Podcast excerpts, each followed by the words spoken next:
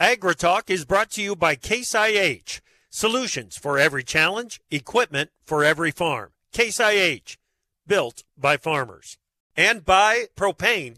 Propane is the energy for everyone, especially farmers. Environmentally friendly propane can fuel most anything on the farm. See how at propane.com. And by Grounded. Spray smarter and improve herbicide performance with Grounded, a multifunctional adjuvant from Helena.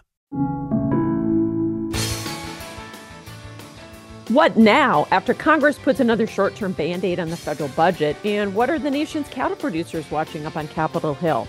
EPA announces the final production volumes for biomass based diesel for 2023. And after a disastrous year for pork producers last year, 2024 has to be better, right? We'll find out today on AgriTalk. Live from the edge of warmness via Farm Journal broadcast, this is AgriTalk. This morning we'll begin with a conversation with Kurt Kovarik from the Clean Fuels Alliance America. Then it's Ethan Lane from NCBA. Later, Bill Even from the National Pork Board, and directly following the news, Karen Bohnert from Farm Journal's Milk. I'm handsome newsman, Davis Michaelson, and now, filling in for Chip, me, Michelle Rook. Good morning, Michelle. Hey, good morning, Davis. I don't know the edge of warmness. I think that's mm-hmm. pushing it just a little. You bit. think so? Okay, yeah, maybe, maybe. Maybe. Well, you've been enjoying the northern tropics up there, though, Michelle. I mean, yeah. You know, you're spoiled rotten with the weather up there, from what I hear. Yeah, as I look out and see, you know, almost a little town across the lake there where they're ice fishing. So mm-hmm, sounds like mm-hmm. the ice fishing has been really good for people. So well, good, good. That raises yeah. spirits, yeah. Yeah, no doubt. And uh, when's the next weather system supposed to be coming in? Are we going to have any more interruptions to livestock processing or anything like that. I don't know. Yeah, I'm not sure we know or not. Been a bumpy Brett, ride the last three weeks. So it absolutely has. Brett Waltz did offer us just a little bit of relief toward the end of January, early part of February, there where we may see a bit of a warming trend. But I think you're hitting it right on the head there, Michelle. Volatility in the weather to remain. Yeah, no doubt. We'll talk a little bit about processing backups and whatnot with Bill Even from the National Pork Board coming up a little bit later on oh, today. But we got a jam packed show, Davis. Why don't you kick us off with news? For sure. Well, let's start with the weather outlook. Heavy rainfall and concerns for flash flooding will exist through Thursday morning across the lower Mississippi Valley. A swath of freezing rain and some accumulating snowfall will impact portions of the Midwest, lower Great Lakes, hello South Bend, and the Northeast. Much milder air with temperatures surging well above normal can be expected by the middle of the week for much of the eastern half of the country, Michelle, and that will be a much welcome warm up for us. Absolutely. In morning, uh, in uh, other news, more than one out of every six ratepayers are behind on their energy bills. The National Energy Assistance Directors Association has said in a report. Household heating costs, in particular, have jumped as much as 20% since the start of the COVID-19 pandemic, according to the group's findings. Oh, that's interesting, considering mm-hmm. they do have quite a bit of disposable income and savings, from what I understand. So. Mm-hmm. Or at least they did at one time. Or at least they did, like you right. said. Right. The production of biomass based diesel, which includes motor and aviation fuel, reached 4 billion gallons in 2023, marking a 1 billion gallon increase from the previous year. According to the Clean Fuels Alliance America, Kurt Kovarik of the trade group highlighted the growth of advanced biofuel, renewable diesel, SAF and heating oil from sustainably sourced feedstocks within the clean fuels industry. And Michelle, you got your finger on the pulse. We're going to talk to Kurt in the uh, the next segment, right? Yeah, absolutely. And it's uh, continuing to point out the fact that EPA, with their volume levels that they mandated in the RFS, are not getting or hitting the mark. Mm, I'm going to stay tuned for that. South American crop consultant Dr. Michael Cordonnier maintains a lower bias toward Brazil's soybean and corn crops but kept both production estimates unchanged this week. He also kept his Argentine crop estimates for soybeans and for corn steady. Cordonnier expects total South American production to rise 9.2% for soybeans and 0.5% for corn versus last year. Yeah, still a lot of questions about how big that crop really is in Brazil. Yep. Well, Michelle, Austria, France, Italy, and nine other EU countries are arguing that lab grown meat poses a threat to genuine food production methods. They claim that lab grown meat does not constitute a sustainable alternative to traditional farm based production and raises ethical, economic, social, and public health questions. Somebody had to say it, and it sounds like these EU countries are pushing back on the fake meat stuff, Michelle. Well, yeah, we've had a pushback here in this country, but I think it's been muted compared to where it probably needs to be at this point. Yep. Well, Australia is poised to produce much more wheat than other crops this year than previously thought after rainfall confounded expectations. Michelle, this is interesting. In December, China issued licenses to 26 companies to produce and sell genetically modified corn and soybean seeds, and last week approved additional varieties of GM beans and corn for import and production. Beijing has been very cautious on the development and deployment of GM crops. It's steadily opening up commercial cultivation. Their focus on food security has intensified in recent years based on various factors the trade war with the U.S., COVID 19 pandemic, and Russia's invasion of Ukraine. President Xi Jinping uh, emphasized the importance of food security, stating, We will fall under others' control if we do not hold our rice bowls steady. Yeah, interestingly enough, they're projecting that maybe adoption of GM crops could be 85% in the next three to five years. Mm-hmm. Huge ramp up. Uh, hundreds of thousands of Argentine workers are set to strike against President Javier Milei's economic reforms.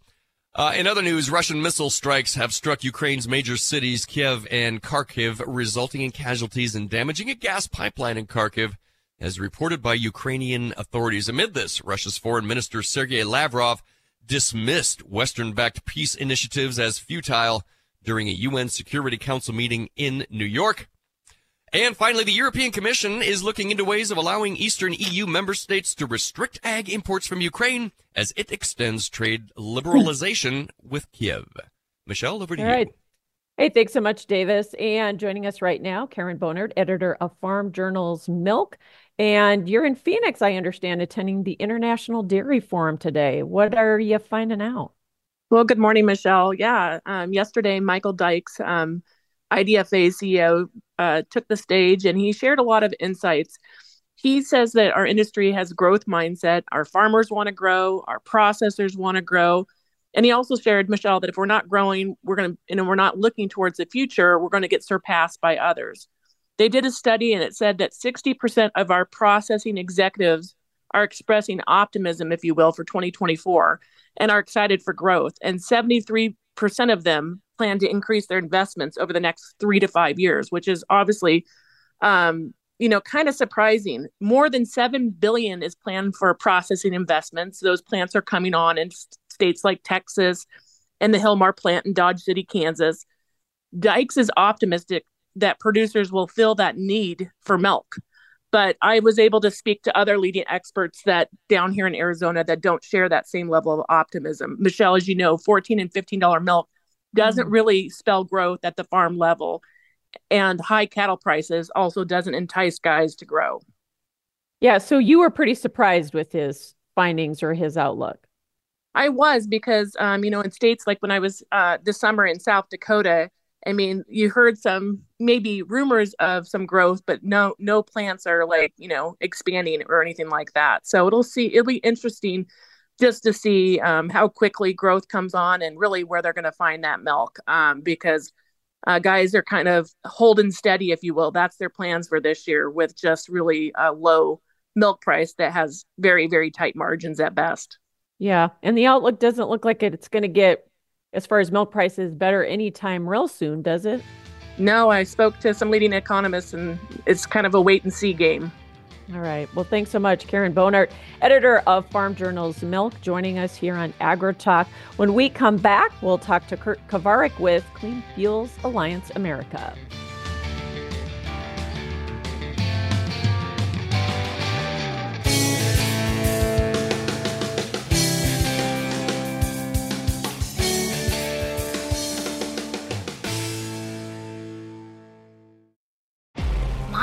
Mom's got a new Case IH tractor and it can do it all.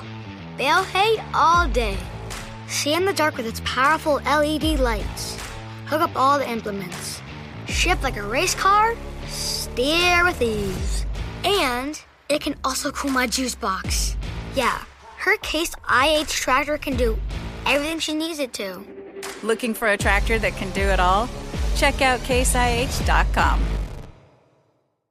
From powering irrigation engines to warming buildings, propane has always been a part of American farm life. Now, you can be a part of propane's future and save money at the same time. The Propane Farm Incentive Program is a research initiative that provides farmers up to $5,000 towards the purchase of new propane powered equipment. In exchange, participants share performance data to make tomorrow's ag operations more cost effective, more efficient, and more environmentally friendly with propane. Getting started is simple. Visit propane.com slash farm incentive to see if you're eligible.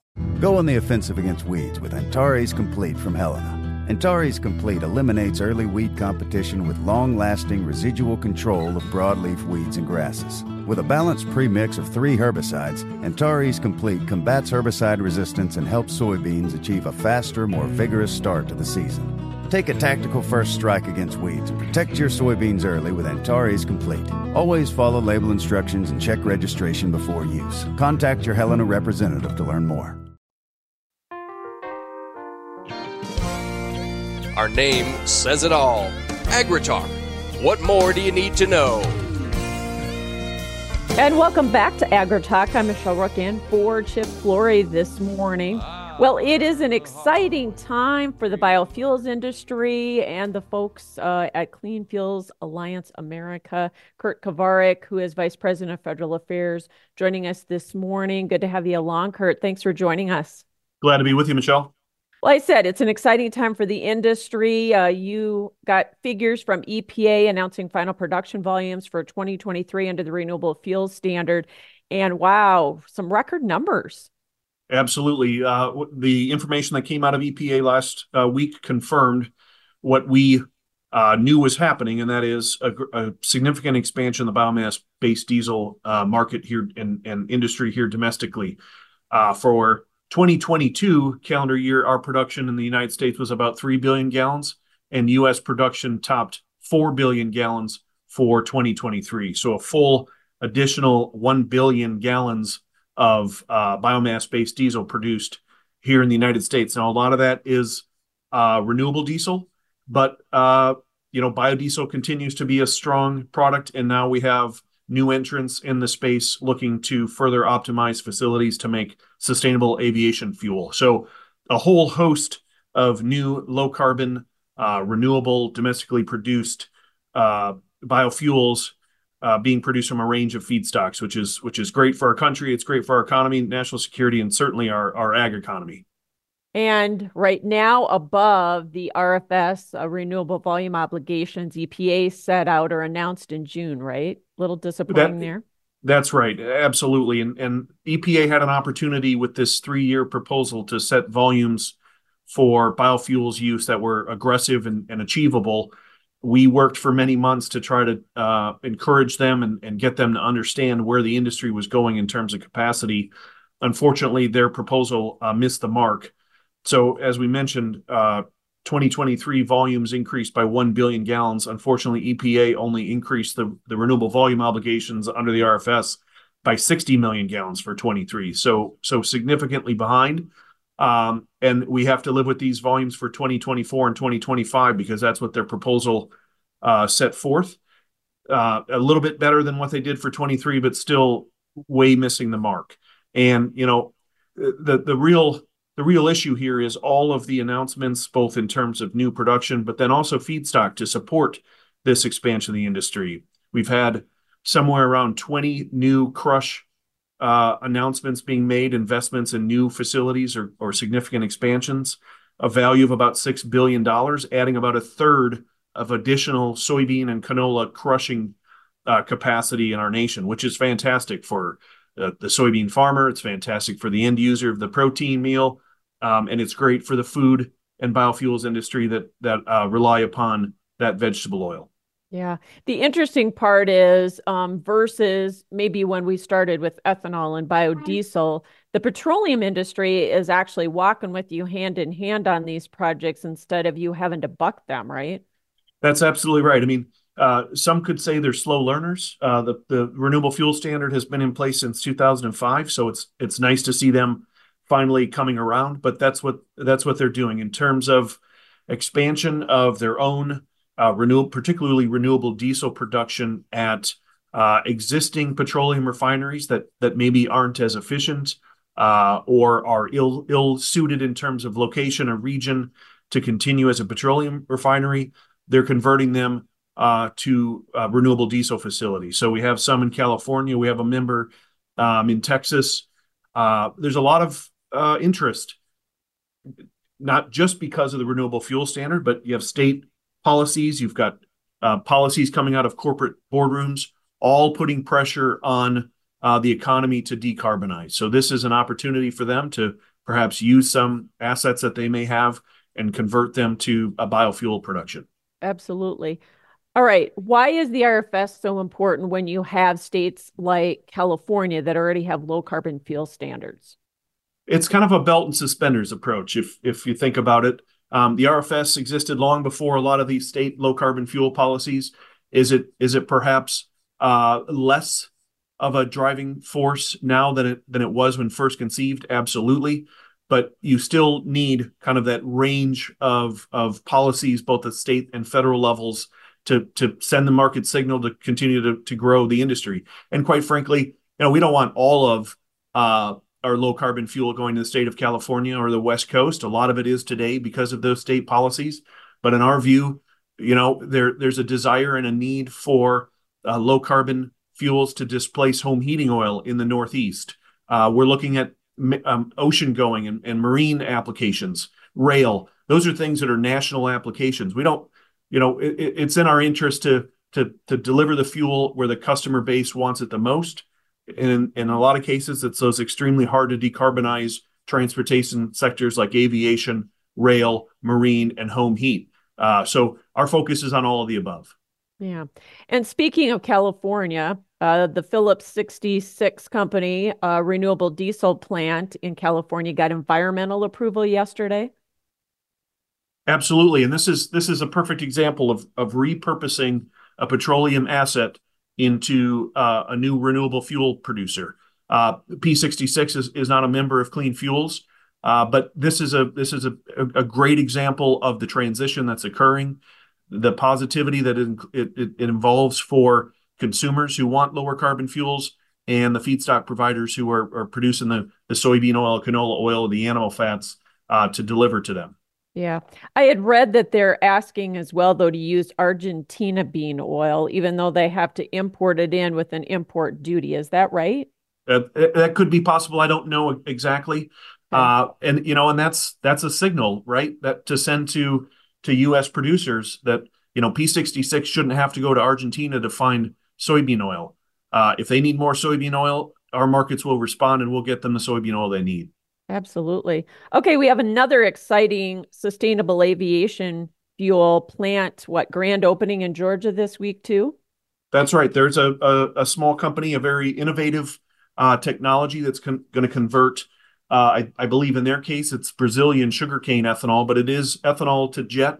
That's a, a huge area of opportunity, particularly for America's uh, corn farmers, ethanol producers, to perhaps uh, optimize ethanol production for aviation. We know there's very other uh, very few other opportunities for aviation to uh, reduce their carbon emissions or or uh, convert to a different fuel. But drop in sustainable aviation fuel uh, is a, is a real opportunity. So we're working on that issue with with our members. I know the ethanol industry is is pretty excited about that. This is the first, maybe the first of its kind. It's a it's a difficult technology to prove out, but but one with a lot of promise. So there are a lot of different feedstocks for SAF, as you mentioned. And what percentage will like soybean oil make up of that feedstock component? It's a pretty. It, it's going to in the near term. It's going to be pretty small. I think uh, last year the total gallons used of sustainable aviation fuel was something like twenty or thirty. I think it was about twenty-five million gallons, and we're talking about multiple billion gallon uh, aviation uh, uh demand. So for the near term, it's probably going to be a, a pretty small percentage, but a huge potential for for markets down the road. And I think you know on the ethanol side, particularly those who see the penetration of electric vehicles in the in the light duty sector uh, eroding some of their uh, space in the in the gasoline tank. they look at aviation to be a real opportunity to to make up some of those gallons. Yeah. For the for the biomass based diesel sector, uh, you know, we operate in a in a in a tra- in the transportation sector that's extremely hard to decarbonize with any uh, electric or battery or uh, battery power. So you know, we're not we're not quite as concerned about market erosion from electric vehicles. We've got a lot of promise in a lot of sectors: uh, home heat, marine, aviation, rail, heavy duty trucking. You know, we're looking to to to develop out those relationships wherever we can, get the get a premium for the product based on who who is desiring the attributes of the fuel uh, the most. Just how big is the sustainable aviation fuel and the renewable diesel market going to be? Do you think? Well, we're at four billion gallons today. I think there are plans kind of on the books or penciled out to add two, maybe two or three billion additional gallons of renewable diesel or biomass-based diesel here in the near in the near term. Um, and it's all based on feedstock. You know, to what extent uh, can the, the used cooking oil be collected? Can the animal fats and and the soybean oil? And that a lot of it is determined on uh, our nation's ability to to find those uh, feedstocks, oil, oil, waste, fats, and greases, and, and lipids that can be converted into this low carbon fuel. So the potential is there. Uh, the market signals need to be sent through through state policy, federal policy, policies and boardrooms, and then the, the investment will follow and the build out of the industry will follow. Yeah, just quickly, um, helping to push that. I know some senators have introduced the Farm to Fly Act for SAF, so you guys are pushing that as well here. Absolutely, and this would this would uh, make uh, sustainable aviation fuel eligible for certain USDA bioenergy programs, uh, codify some important definitions, and basically get buy-in from USDA on, on agriculture-based sustainable aviation fuel. All right, thanks so much, Kurt Kovarik with Clean Fuels Alliance America. We will be back after markets with Ethan Lane, NCBA. Time for Markets Now with the experts from Pro Farmer. And joining us, Brian Grete, editor of Pro Farmer. Well, Brian, lots of green on the board today and a nice performance in the grains without a whole lot of bullish news. Is this all technical? Yeah, technical and, and just corrective in uh, nature here, Michelle. Uh, uh, you know, trying to work uh, off those lows that we posted here recently and, and you know the funds have been active on the short side of the market and so these markets are probably due for a correction. I, I think one of the keys as we move through today's session will probably be soy meal. Um, that's been on the weaker side of the markets here recently and, and trading uh, pretty solidly higher here at mid-morning. So we'll see if they can hold on to those gains. Uh, corn market it's kind of just holding near unchanged at the moment and, and struggling to find buyer interest uh, the us dollar index is higher and, and that's somewhat limiting, I think. But uh, um, corn's the one that's struggling the most to find buyer interest here. Do you have some chart areas you're watching in corn and soybeans to confirm lows? Uh, yeah, you know, I think that uh, it's important that we move above like the 20 day moving averages and, and, those types of things. Uh, that tends to get a little bit more uh, buyer interest involved uh, from a technical perspective. And, and so if we can push through some of those moving averages, that would help us out a little bit. Right. And where's the strength coming from in livestock today? Well, uh, yesterday uh, it was kind of hard to explain, but the uh, the cattle market uh, was down, and and uh, you know the, everybody talked about the cattle on feed report, but it was fully neutral, and and so we're just bouncing back today. We're seeing strength in the wholesale market, uh, not only wholesale beef prices, but also wholesale pork prices. They're strengthening. The cash cattle market's expected to be firmer this week, and cash hog bids continue to, to rise from a seasonal okay. standpoint. So that's the support.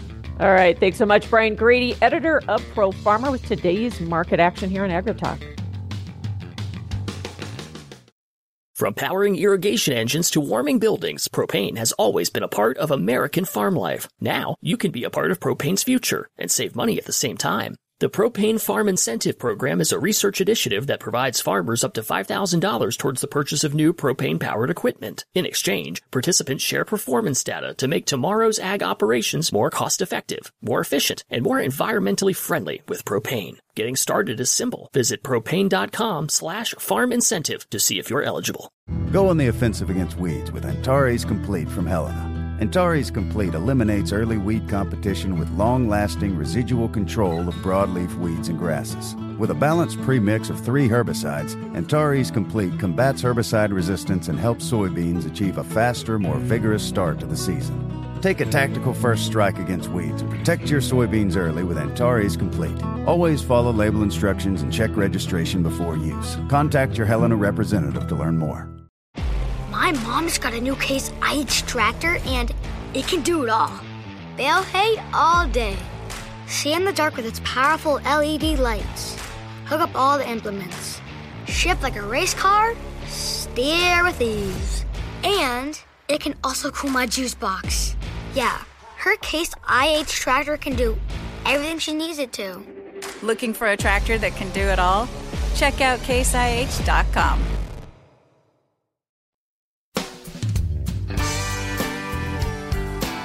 Opinions expressed on AgriTalk do not necessarily reflect the views of Farm Journal Broadcasting, affiliate stations, or sponsors. If the world is your oyster, we've got pearls of wisdom on AgriTalk.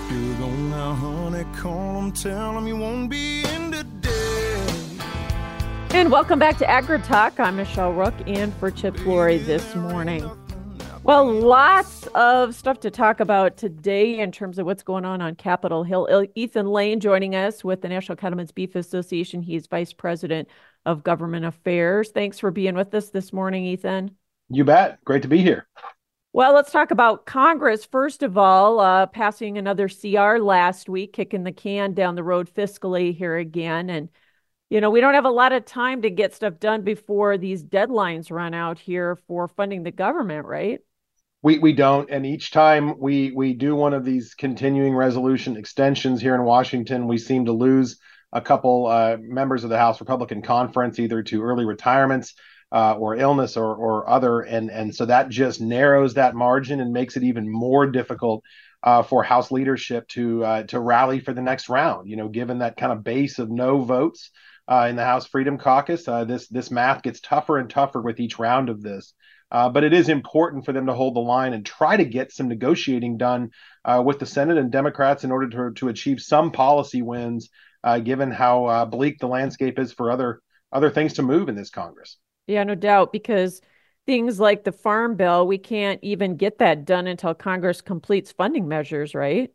Well, yeah, that's been kind of the idea. Is I think there was a lot of hope for trying to do a House uh, vote on the Farm Bill in March. I know that's where uh, Chairman Thompson's head has been, um, but you know that was before this latest extension that that now kind of takes up that first ten days of, of March with uh, with another round of funding uh, conversations. That makes it difficult to to get the time on the floor you need uh, to process a Farm Bill as well.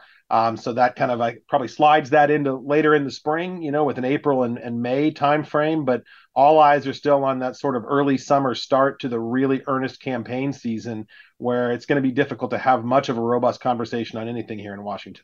Yeah, no doubt.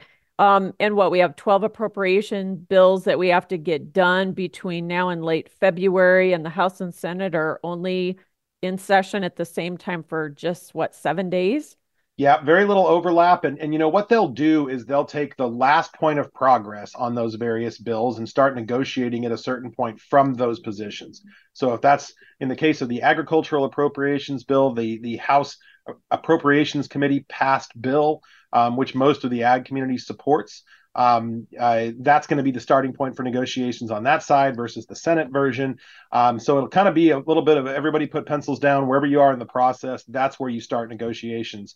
Um, and and that's what we can probably expect to see over the next few weeks, with the hopes that they can get some kind of a deal cobbled together uh, that that meets all of those different needs by early March. Yeah. So, do you think this controversial border protection language is the final thing that has to come together, or will that bog it down? Or there's no doubt that that uh, the border uh, and and folks that are that are wanting to use this process to see some relief there uh, is going to play a pivotal role. Uh, of course, you still have folks in the Senate, uh, in particular, that are uh, extremely motivated to get something done on Ukraine and Israel. Um, so you have all of these sort of larger intangible issues floating over this process. Um, and and without question, they are going to have to be part of this conversation one way or another uh, in order to get those votes to the table that are needed to get something passed. Wow. Well, lots to do there. Um, also, want to ask you I know EPA came out with a proposal, I think it was yesterday, to establish some new guidelines for meat and poultry processing facilities in terms of discharge of both phosphorus and nitrogen. Um, talk a little bit about what you see that process playing out like in the next 60 day comment period. And what, what are your thoughts about these guidelines? You know, we're still reading through what EPA put out yesterday, but this is an issue we've been watching for some time now. Uh, everyone in the cattle industry knows how much effort we've all put into expanding processing, especially in this local and regional bucket, these smaller processors around the country that give our producers more marketing options outside the big four.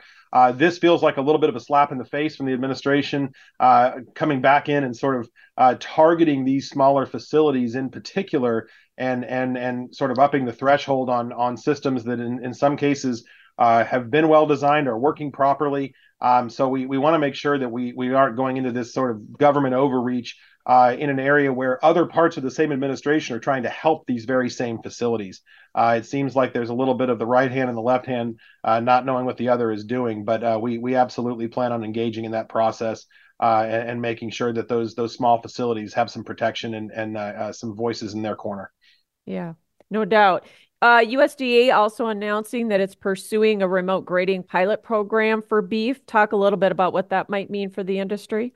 Yeah, this is really cool. Uh, so this is something, and we've seen uh, USDA AMS make some inroads in a variety of areas here. And you know, the challenge being again with those small facilities being at a competitive disadvantage to a large facility that that can afford to pay for you know grading equipment and to have graders in the plant to produce those those USDA Prime and USDA Choice packages uh, that consumers we know are looking for. This gives uh, creates a pilot program for those smaller facilities that don't have that on-site presence to use technology uh, to to take some some digital images of of the rib, uh, get those to an expert um, in a different location that can that can then uh, give a quality grade. It, it really uh, puts another tool in the toolbox for these small facilities and the producers that are selling into them, uh, so that it's not a consolation bracket to be selling into those smaller facilities. So this is a this is a good step in the right direction. It's going to be cool to see that play out.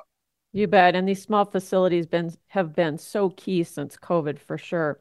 Okay, last year at this time when we were at NCBA convention, uh, we launched or were about ready to launch the Cattle Contracts Library pilot program. Talk about how it's working is the industry happy with it? And I know it's going to, it had been extended now. It has been extended. It's been funded multiple times. I think they have about three million in in, in various buckets of federal funding for that program, um, which is is more than they need. It's actually uh, very cost effective to run since it kind of integrates with what uh, Market News is already doing uh, under livestock mandatory reporting. Um, you know, there there are a, a, lot of different folks watching that library. Um, you know, it, it, sure seems like it's offering some additional uh, information into how uh, how cattle are being priced and sold, where premiums are being derived. Um, it's it's giving everybody a little bit better look in, into uh, you know what that breakdown looks like across the country and and regionally, and and that's that's that's good. More information is better, especially when we're talking about this transparency challenge uh, that we've had over the last couple of years. Uh, you know, I, I think it, it, remains to be seen what the future of that library is as far as how USDA wants to uh, make it permanent and move forward with it. I think there are some voices that still would like to see uh, a, a, little bit of a broadening in, in the uh, the scope of information. You know, right now it's pretty much focused on the big four. Um, there are some thoughts that that an expansion of that uh, to a, a, larger segment of plants would would offer a little bit better look into to what the marketplace really looks like and how cattle are trading. Uh, but those debates are ongoing, and and uh, folks are still talking about kind of where where they fall on that. But in the meantime, the pilot persists, and and that information is out there for producers, which is a good thing. Yeah, more transparency is always better for sure. Okay, let's also talk about the Endangered Species Act. I know all the farm groups are talking about it right now. EPA basically is committing to implementing the Endangered Species Act. A lot of concern about this, isn't there? This has been one of the longest standing challenges to producers, particularly in the Western United States, but but it, uh, honestly across the country uh, for the last 50 years. I mean, this is this is when we talk about broken federal laws. This is this is the one that most immediately comes to mind for for a lot of us, just because it is so demonstrably inoperable. Uh, we've proven now time and time again that once a species is listed under the Endangered Species Act, it's nearly impossible to delist that species. Uh, it's like a roach motel. Species check in, but they never check out because of that environmental litigation industry that that professionally sues the government to force these listings to remain. Whether it's the gray wolf, uh, you know, we talk about grizzly bears and those iconic species, but but uh, you know, anymore you can get down to really small uh, species and issues that, that that land managers can't control, but nevertheless can serve to lock off those resources.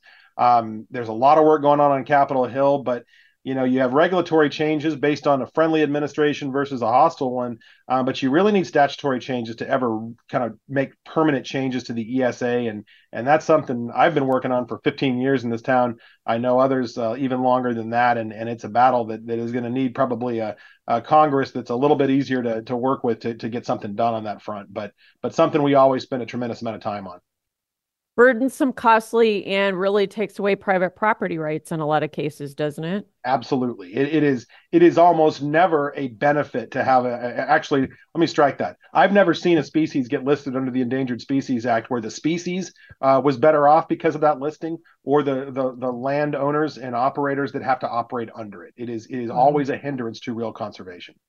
So there's a lot's like going on in DC, as I said, but you guys have your convention next week in Orlando. What do you think is going to be driving the policy discussions there?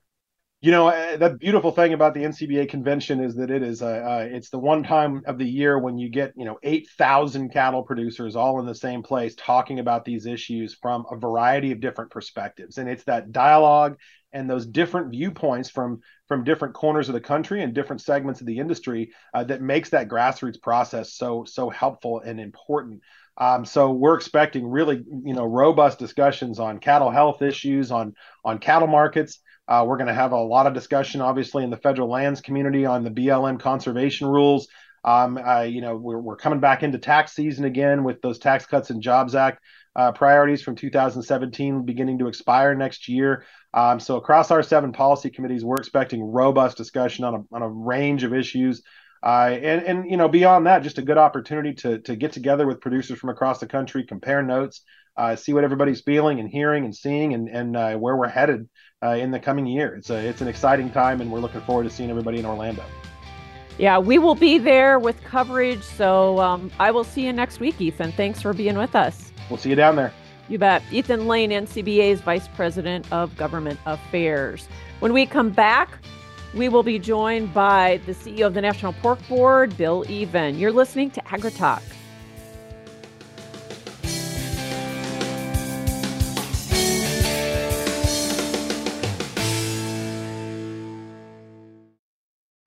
My mom's got a new Case IH tractor and it can do it all. Bale hay all day See in the dark with its powerful LED lights. Hook up all the implements. Shift like a race car, steer with ease.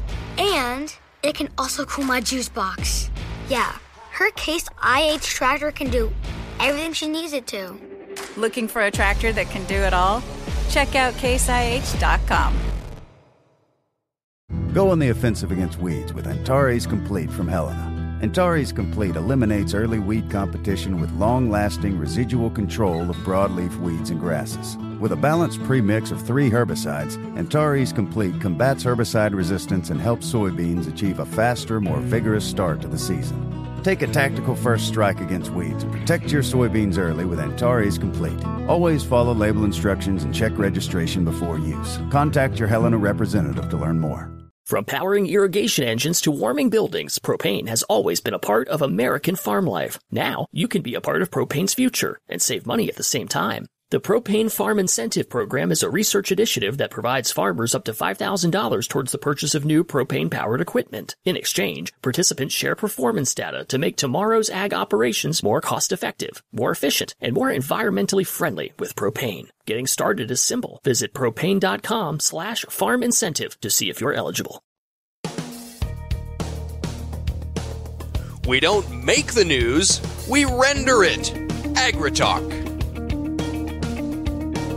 Welcome back to Agri Talk. I'm Michelle Rook in for Chip Flory this morning. Bill Evans, CEO of the National Pork Board, is joining us for this segment this morning. And uh, you are just on the brink of the Iowa Pork Congress there today, huh?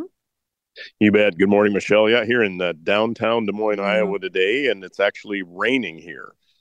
Yeah, it has been a tough couple of weeks here in terms of the winter weather and slowing down a lot of these uh, processing facilities. Are we getting back to normal yet, Bill? Yeah, we're starting to see that turn around, Michelle, and a couple of factors here. Obviously, number one, the weather. Uh, we've got a warming trend here in the Midwest, and uh, we're able to get uh, the trucks back on the road and get these pigs moving. You had difficulty getting, you know, workers into the plants and people into the farms, and then just even the safety of moving the animals down the road you know, a year ago right now, uh, Packer margins were in the red. Uh, right now, this year, they're in the black. And so there's an incentive on the processing end to keep those plants open and running and, and move through this supply. So right now we're seeing, you know, some some daily kills around 490,000 pushing up in that area here. So probably some uh, larger Saturday kills and run these plants pretty hard right now. Yeah, we've been running what under 2.3 million head the last couple of weeks here. So we need to get that chain speed back up. Are we backing up hogs? Is there a concern about that? Yeah, they're definitely backed up a bit. I mean that that happened again. If you go back in December of 2022, we had a similar issue where a lot of pigs got backed up. I want to say the number escapes me a little. It was around 600,000, I think, over a period of weeks, yeah. and it, it, took a little while to work through that. And uh, it is it's winter in the Midwest, um, but we'll we'll well, looks like the the processing industry is going to run extra long and hard here, and we'll get caught back up. Yeah.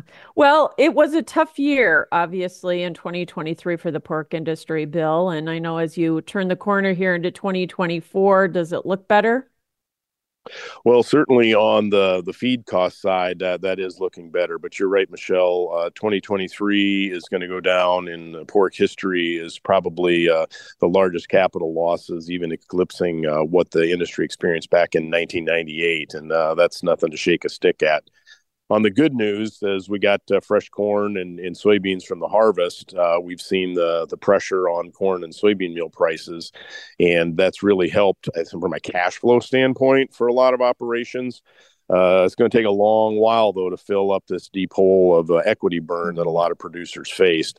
Uh, heading in, in, the bottom line here uh, is it's you know, hog prices historically aren't necessarily that bad. They're softer. The real issue has been just the cost of production. You go back uh, pre 2020, and you know the cost of production was around maybe you know in that low 60s uh, per head, and now it's pushed up into the upper 90s in uh, 2023. And so you just got caught in that classic cost price squeeze. So uh, lower feed costs are going to help and that's what a lot of producers are looking forward to the spring here and see what's going to happen. Yeah, prices seem high, but adjusted for inflation, they certainly aren't. Um, of course, the slaughter figures have been kind of running ahead of USDA projections and the hogs and pigs report here, but we just have had higher productivity. That's added to it as well, hasn't it?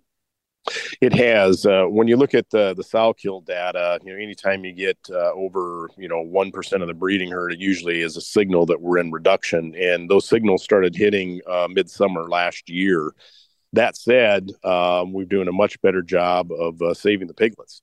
So there's uh, greater uh, per sow per litter productivity right now, and so it isn't necessarily a one to one reduction. So while we're tightening up the sow herd, uh, our productivity is increased because the animals we still have um, uh, doing a better job on them. So we're continuing to see increases in production, albeit at a slightly slower rate, but it's uh, it appears to be uh, in excess of what the USDA originally had anticipated. Yeah, I know we've called some of the poorest sows. Obviously, that improves productivity, but we have less disease, it seems like, too. Yeah, there's been uh, lower incidence of PRRS, I would say, generally across the country. Looking at some data out of the Morrison Project out of uh, Minnesota, um, the if you do have it, though, some of the strains that you do have are much more uh, severe, and so it's kind of a if you dodge the bullet, you're in good shape, but if you end up with it, it's uh, going to be tough to shake. Mm-hmm. All right, the other headwind bill in 2023 carrying over into 24 now is Prop 12 went fully into effect in California here at the first of the year. What's the fallout or what's the effect? Yeah, as, as you would anticipate, Michelle, uh, looking at the numbers over the first six months from you know the middle of the year last year till the end of the year, uh, we saw prices go up, availability go down, uh, fresh pork sales uh, dropping. On the plus side, though, uh, ground pork is not covered by Prop 12, and so ground pork sales have actually been increasing. And so it's a mixed bag. Uh, when we talk to the the retail grocery industry in California, we're seeing a lot of supply imbalance out there. Uh, some places are short, other places are long. And you see uh, Prop 12 compliant loads maybe being moved at a discount. Other places, uh, they can't get a hold of it in order to stock the shelves. So there's just a lot of turmoil right now in the California market that's impacting price and availability for uh, the consumers out there. Yeah. What about demand overall, both exports and demand domestically? How is that looking right now overall? So on the export side, uh, demand has has been really strong, and we don't have the end of the year numbers for uh, exports for 2023 yet. We'll get them here in a few weeks, but 2023 is looking it's probably going to close out around uh, 8.1 billion, perhaps, which would be in the top three record year uh, for U.S. exports. Push a little north of uh, of 25 percent, maybe that 27, 28 percent of our uh, product being exported and just say uh, thank God for Mexico. Uh, the Mexican peso no has been pretty strong vis-a-vis the dollar, and we've been moving a lot of product into Mexico. They're now far and away our number one volume as well as our number one value customer uh, for the U.S. On the domestic side, it's it's a bit softer. Um, we just talked about inflations for producers, and that is, um, you know, the same issue we're dealing with. All right. I know you have a lot of programs that you've been doing, though, through the pork board and the checkoff to help uh, push that domestic demand. So lots going on. Thanks, Bill, for joining us. Appreciate it. My pleasure, Michelle. You bet. Bill Even is CEO of the National Pork Board, uh, joining us here on Agri Talk. Uh, what do we got coming up uh, this afternoon and tomorrow, Davis? I've got uh, the PM show, Dave Chatterton from Strategic Farm Marketing. What do you have? Uh, tomorrow morning, I've got Ernie Goss. We're going to talk economic uh, economy and economic indicators and our farmer forum with two of my absolute favorite guests. Michelle. All right. Well, thanks for joining us. Uh, on behalf of Davis Michelson and Joe Steckler, I'm Michelle Rook in for Chip Flory, and we thank you for joining us for Agri Talk here this morning. Welcome back at 2.06 for Agri Talk PM.